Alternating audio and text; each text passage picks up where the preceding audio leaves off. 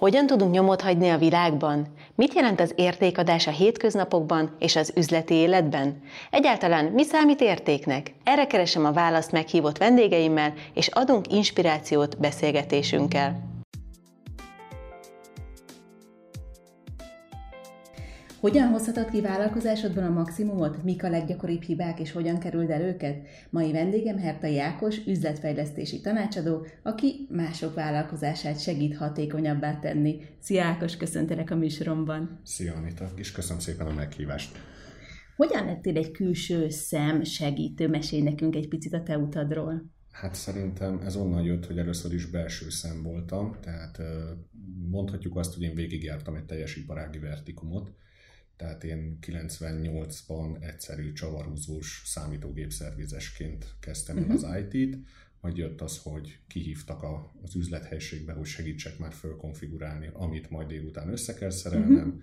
Aztán ott volt egy 9 hónapos kihagyás a honvédség miatt, onnan leszerelve azonnal kaptam egy másik helyen egy üzletvezetői ajánlatot, uh-huh. akkor voltam nagyjából 20 éves és akkor azt csináltam két évig, majd mondjuk azt, hogy kinőttem a kisvárost, mert ez Muhácson volt, onnan fölkerültem Budapestre, a DTK Computer Hungary-nél először kereskedelmi asszisztens voltam, aztán kereskedő, szerverüzletág, marketing, onnan átmentem egy megoldásszállító céghez értékesítési vezetőnek, azt három évig csináltam, aztán 2008-ban ö, megalakítottam a Tagforsis Kft-t, miért is ne a legnagyobb uh-huh. válság előtt egy hónappal, uh-huh. úgyhogy mondjuk, hogy ott tanultam volt. rendesen, ott öt évig csináltam, aztán pedig eladtam annyiért, amennyiért én szerettem volna, mert hogy kaptam a Lenovo-tól egy visszautasíthatatlan ajánlatot, úgyhogy elmentem oda partnermenedzsernek, majd onnan egyéni vállalkozóként mentem tovább, és ilyen ügyviteli rendszerek, adminisztrációs környezet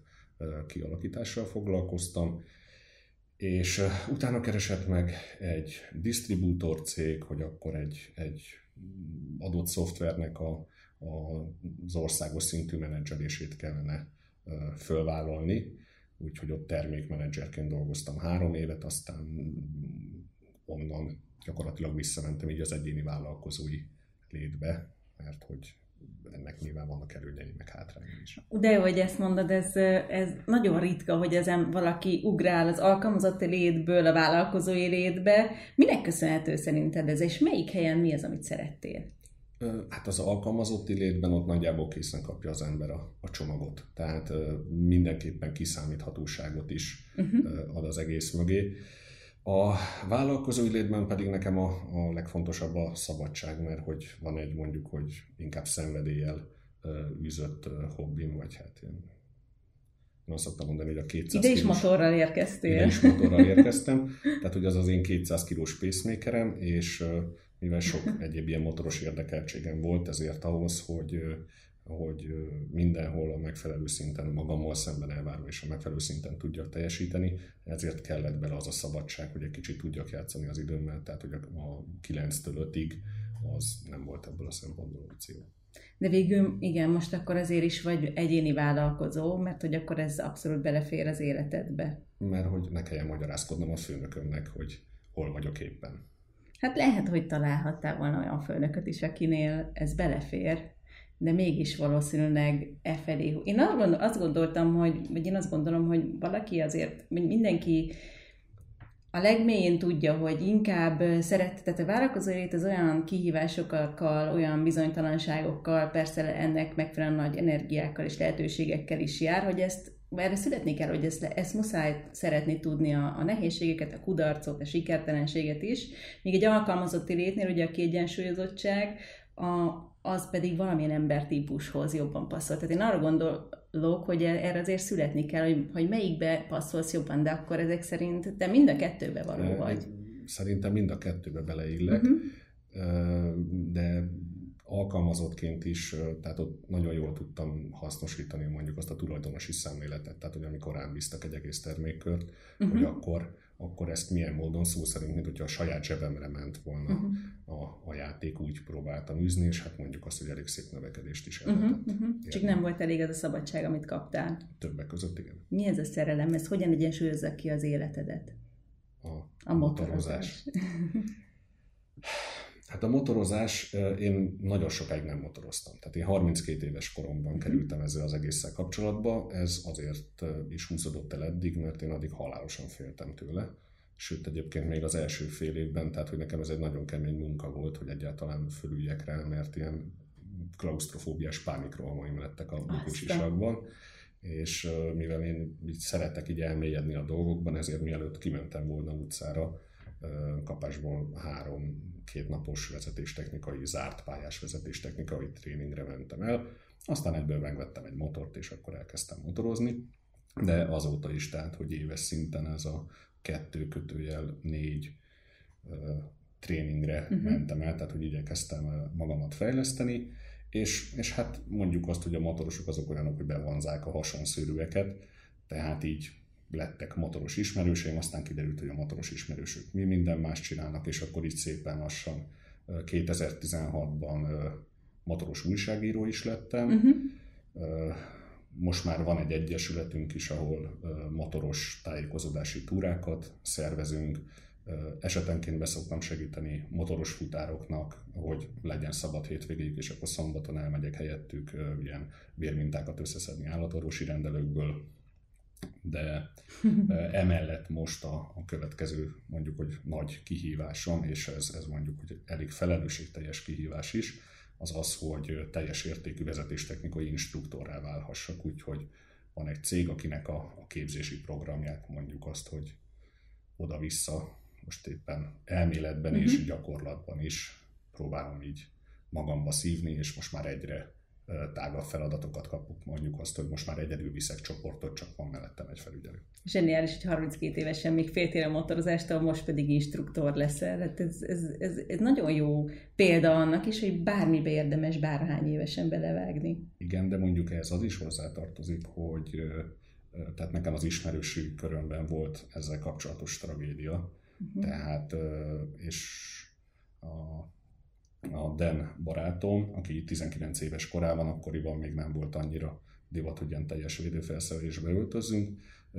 Ott elment motorozni egyszer Bukusisakban, elkapta a nyári zápor, elindult hazafelé, és pont kitolatott egy autó az udvarból, aminek elkapta az oldalát, nyilván ő meg sietett is, úgyhogy rettenetesen összetörte magát.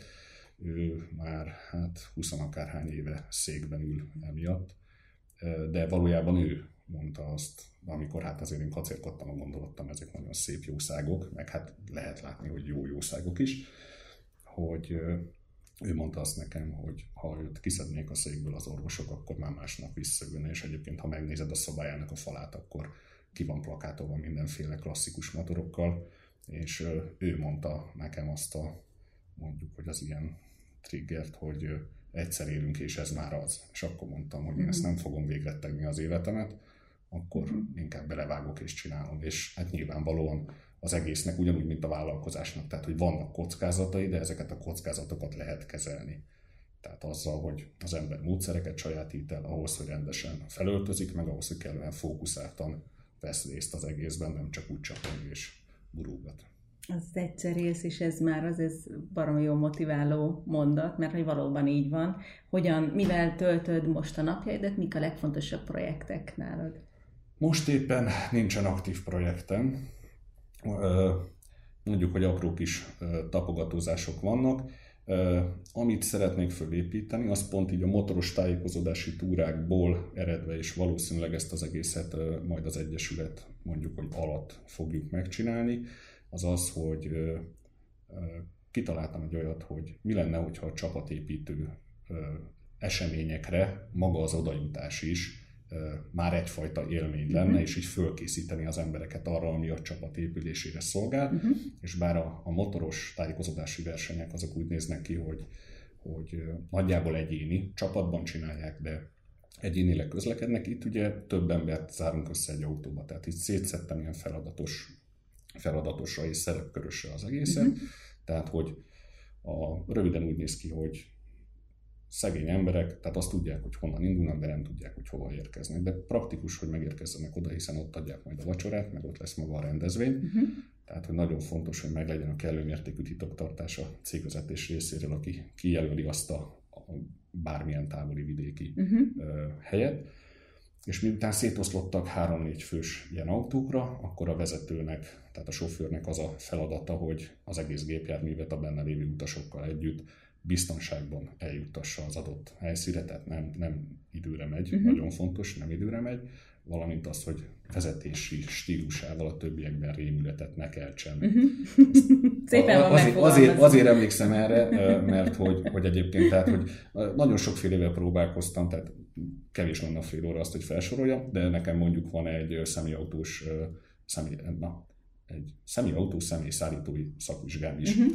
Tehát, hogy nem taxis, nem uh-huh. taxis, hanem mondjuk aki limuzint, vagy tehát, hogy aki sofőrszolgálatot uh-huh. hivatalosan vezethet, uh-huh. hiszen abban is személyek utaznak akkor Igen. tehát ehhez kellett. Úgyhogy én annak idején leraktam egy ilyet is.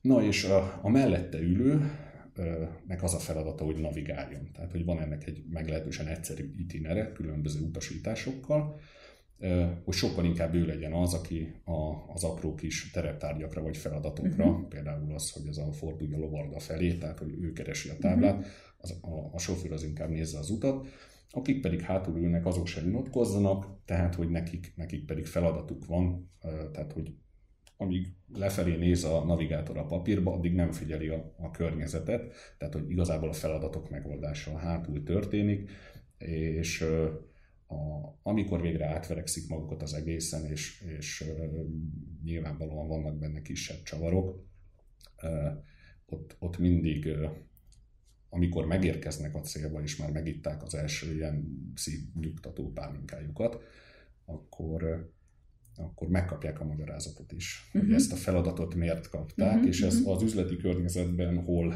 lehet hasznos. Egyetlen egy uh-huh. példát mondok, van körülbelül, hát most nagyjából ilyen 20 fajta uh-huh. feladattípusnál járok, de mondjuk van egy olyan, hogy, hogy hajts ki a körforgalom 11. kijáratán. Mint következő. De az, hogy most uh-huh. ez 200 méterre van, 5 kilométerre, 30 kilométerre, uh-huh. tehát hogy eleve benne van a, ez a fajta bizonytalanság is, hogy ha jól hajtottad végre az előzőt, akkor, akkor annak kell jönnie, igen, de igen. Ha, ha meg nem jön, akkor meg fel kell ismerni időben, hogy uh-huh. ez most már nagyon nem jó.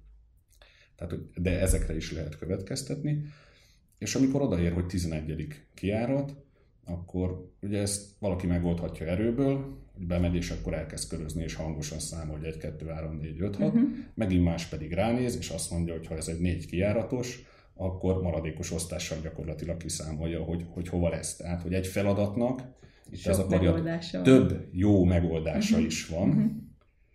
Viszont, hogyha használod az eszedet, akkor nem kell felesleges köröket futnod. Itt ez a, mondjuk, hogy ez a... Az üzenet a, igen, az üzenet. Tehát, de, de akkor ez tulajdonképpen egy saját új ötlet, tehát most bontakoztatsz ki egy új... Hát most csinálom mögé mondjuk azt a, a tájékoztató oldalt, uh-huh. tájékoztató oldalt, amin, amin lehet erről tájékoztatni, és gyakorlatilag ez a bárhonnan, bárhova, tehát akár, mit tudom én, Tisza uh-huh. újvárosból Pápára is tudunk ilyen útvonalat csinálni. Most van kettő konzert útvonal, az egyik az kifejezetten azért, hogy ki lehessen próbálni, uh-huh. az Budapestről indul, Budapestre is ér vissza, egyébként uh-huh. nagyjából három, nem, három kilométeren belül egymástól, uh-huh. nem, nem jobban, jobban.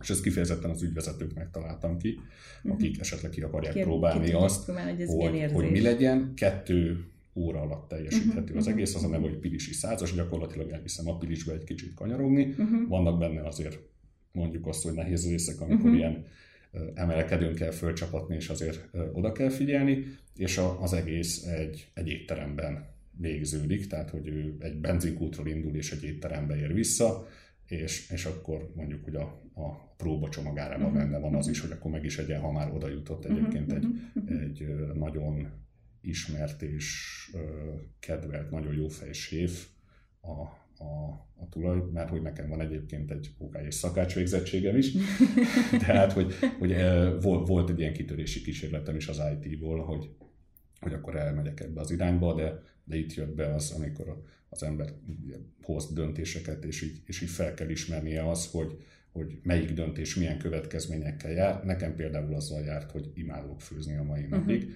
de, de a hivatásszerű főzéshez nem volt meg bennem a, a kellő hivatástudat, mert hogy uh-huh. amikor elmentem mondjuk azt, hogy élesbe dolgozni, lenyomtam egy fél szezont kezd helyen uh-huh. egy, egy elég jó bistróban, Ott hát gyakorlatilag az első héten, úgyhogy én oda beugrósnak mentem, meg volt a 60 munkaórám. Azt a... Tehát, Szép. És, és, és az csak a beugrós része volt, és gyakorlatilag amíg, nem is az a része zavart, hogy amíg a családom az kint van a strandon, addig én melózok, mert imádtam, hanem az, hogy nem tudok velük lenni, meg nem tudok az egyéb dolgaimmal foglalkozni. Uh-huh, uh-huh, Tehát, uh-huh. hogy, hogy inkább... Ott nem találtad meg azt az egyensúlyt, amit Ott nem találtam volna. meg igen ezt az egyensúlyt, tehát, hogy, hogy akik tényleg szakácsként dolgoznak, és benne maradnak a szakmájukban, azoknak iszonyatos, de ez egyébként nagyon sok más szakmáról is elmondható, hogy, hogy iszonyatos hivatástudat kell hozzá, hogy, hogy azt azért nagyon sok mindent feláldozanak. Én ezt az áldozatot a főzésért nem tudtam uh-huh. meghozni. Na de ennek kapcsán, amikor próbáltam magamat fejleszteni, akkor ugye van a stázsolás, tehát hogy mentem ide, mentem oda, és akkor úgy ismerkedtem össze ezzel uh-huh, a séffel, uh-huh. akit egyébként a tévében is lehet néha látni. Ki ő egyébként? Nem szeretném elárulni, mert ja, akkor jó. kiderül, hogy mi az étterem. Ja, értem, értem, értem. Szóval egy új ötletet felfuttatni, berobbantani azért nem egyszerű, és hogy ehhez kapcsolódóan is szoktál tanácsokat adni kisebb vállalkozásoknak. Mi az a leggyakoribb hiba, amit tapasztalsz kis vállalkozásoknál, hogy sikerre, miért nem tudják sikerre vinni a cégüket? Az nem is inkább a bevezetésnél van szerintem. Tehát, uh-huh. nem is egy, egy új termék bevezetésénél, uh-huh vannak az esetek többségében az ember a mindenféle eszközre, mivel eszközöket forgalmaztam most az elmúlt 20 uh-huh. pár évben, tehát beleértve a hardware, szoftvert, azt tudom mondani, hogy az az egyik legnagyobb hiba, hogy a, az ember azt hiszi, hogy ha valami drága, és nyilvánvalóan egy jó notebook drága, meg egy sok, nagy tudású szoftver szintén drága, akkor azzal ő már kifizetett egyfajta védelmi pénzt, hogy ne kelljen vele utána foglalkozni. Uh-huh. Tehát nagyon sok esetben láttam azt, hogy, hogy tényleg mondjuk egy ügy, hát nem ügyviteli, hanem egy vállalatirányítási uh-huh. rendszerre rengeteg millió forintot elköltenek, és, és nem csinálják meg azt a, azt a kis saját munkájukat, amit bele kell tenni, hogy az, az megfelelően működjön, hanem azt mondják, hogy na most kifizettem 10 milliót, akkor, Magától akkor, is akkor tudja. menjen, akkor uh-huh. menjen, de nem. Tehát, hogy, hogy az az igazság, hogy például a, a vállalatirányítási rendszereknél, hogyha ha azt mondja a fejlesztő cég, aki ezt a bevezetést végzi, hogy, hogy az, az száz embernap, akkor legalább annyit a másik oldalon is, ahova bevezetik, bele kell tenni a belső, uh-huh. belső részből, tehát nem lehet azt mondani, hogy majd bejönnek, és akkor majd uh-huh. megoldják helyettünk kisebb vállalkozások, vállalkoz, egyéni vállalkozók is hallgatnak minket, és nemrég vendégem volt egyébként Vad Ágnes, és láttam a LinkedIn-en írt rólad egy értékelés, hogy segítettél neki nagyon szuper kérdésfeltevésekkel, árazási kérdésben. Hogyan lehet ezt jól csinálni, az árazást? Azt hiszem, hogy a kis vállalkozásoknak ez az egyik legnagyobb nehézséget okozó dolog. Az árazás? Szerintem az árazásnál az egyik legfontosabb dolog, hogy transzparens legyen. Tehát, hogy, hogy ne, legyen, ne legyen benne mágia, hogy ha ez, ha az, és akkor kis ilyen csomag, olyan csomag, uh-huh. meg ne dugdossuk az árakat, hogy kérjen ajánlatot, és akkor majd, uh-huh. majd mi mondjuk, hanem, hanem legyen, legyen egy transzparens árazás. Figyelembe kell venni azt, hogy az ember olyan dologért fizet, amit nem tud vagy nem akar megcsinálni. Tehát, uh-huh. hogy elsősorban halmos szolgáltatásról beszélünk, akkor, akkor ez van. Valamint az, hogy kérjük el azt a pénzt mindenképpen, amit a nagy többség hajlandó kifizetni uh-huh. ezért. Uh-huh. Tehát, hogy ne, ne becsüljük le a saját munkákat, és ugye értékesítőként is dolgoztam, de, de értékesítőknél gyakori visszatérő történet. Ha olcsóbban adhatom, akkor, akkor többet tudok eladni.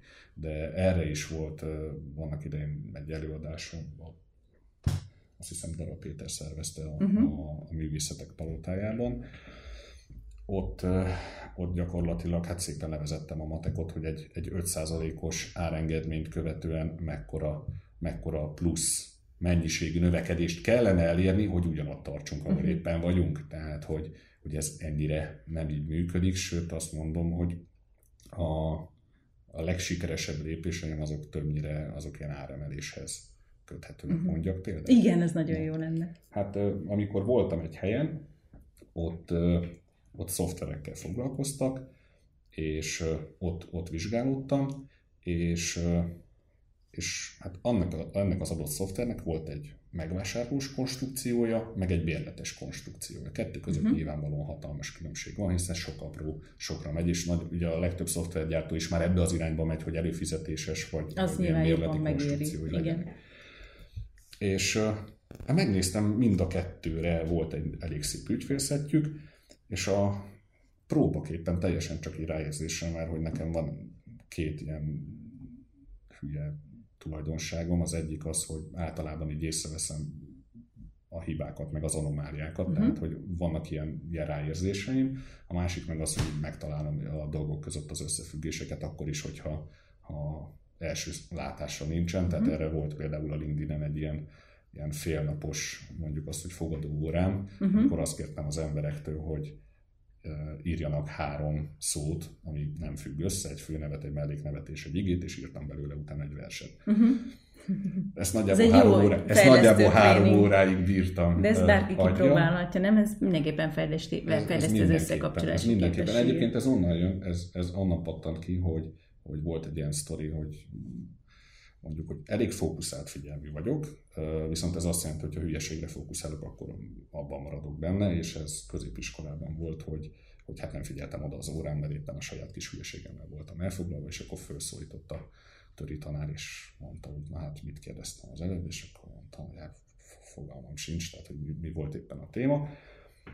És, és azt mondta, hogy jó, van, akkor abban az esetben nem kapsz az órai teljesítmény egyre egyest, hogyha három mondatba levezeted nekem a logikát a gyíktól a bablevesig.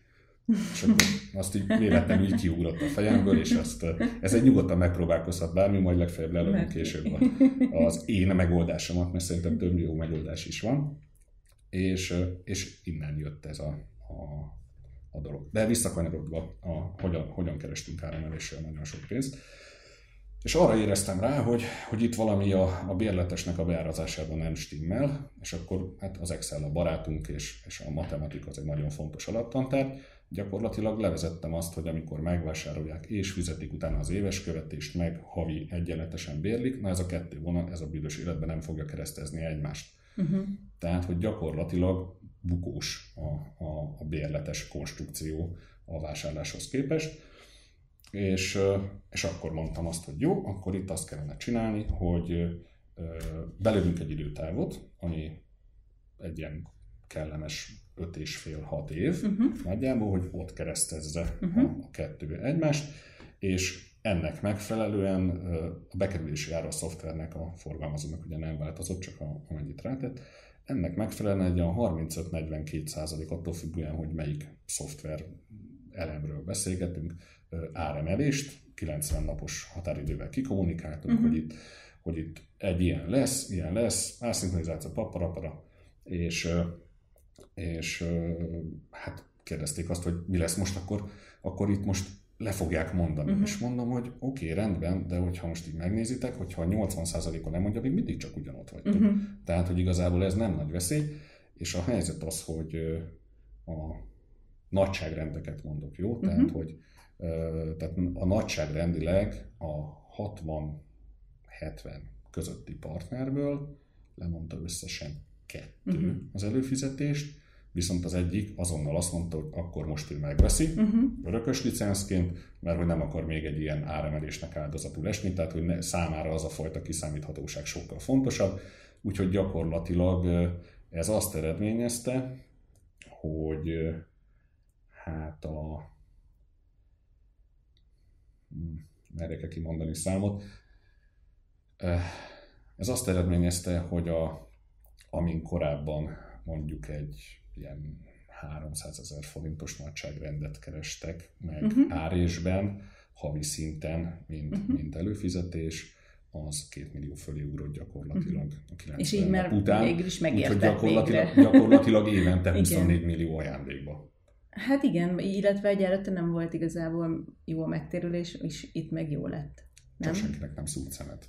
Hát igen, vannak ilyenek. Minden esetre ebből az a tanulság, hogy érdemes átláthatóan, transzparensen árazni, és nem kell félni az emeléstől, hogyha arra szükség van, hogyha kiszámoltok, hogy hogy van a megtérülés. Meg, megfelelő kommunikáció, megfelelő, megfelelő kommunikációval. kommunikációval. Tehát, hogy nyilvánvalóan figyelembe kell venni azt, hogy, hogy ez a fajta termék az, az, az mit jelent a levőnek. Tehát, hogyha ha most éppen rákgyógyszerről beszélünk, ott valószínűleg mondjuk azt, hogy azt a feladatot inkább én elengedném, és azt mondom, hogy ez nem fér bele. Tehát ott, ott hát biztos, hogy nem mondanék, a, a, a, ott, ott van egy ilyen tartani, visszatartó igen. erő, hogy, hogy azért a profit nem minden, de ezért uh-huh. mondtam azt, hogy amit a vevő hajlandó kifizetni uh-huh. érte, és gyakorlatilag ez a hat év alatt ugyanoda jut el című történet, ez lehetővé tette azt, hogy gyakorlatilag nem az történt, hogy megszivattuk a bérleteseket, vagy hát az előfizetőket, hanem az történt, hogy, hogy gyakorlatilag egy fizetés átütemezést kaptak, uh-huh. és nem kaptak egy aránytalan előnyt azokkal szemben, akik megvásárolták. Uh-huh. Így van, így van. Köszönöm szépen az inspiráló történeteket. Nekem nagyon tetszett az is, hogy, hogy 32 évesen elkezdtél motorozni. Ez, ez, ez mindenkinek nagyon jó példa arra, hogy bármikor, bármibe érdemes belevágni, amivel már régóta kacérkodtunk, vagy akár éppen egy félelmünket legyőzni. Én köszönöm szépen a meghívást. Keresd a további beszélgetéseket az inspirációk.hu oldalon és az Instagramon a Tett hozzá hashtag alatt. Várom hozzászólásodat közösségi felületeimen, és megköszönöm, ha értékeled podcast csatornámat. Ha kérdésed van, vagy ajánlanál további inspiráló beszélgető partnert, írj a podcast kukat csorbanita.hu e-mail címre.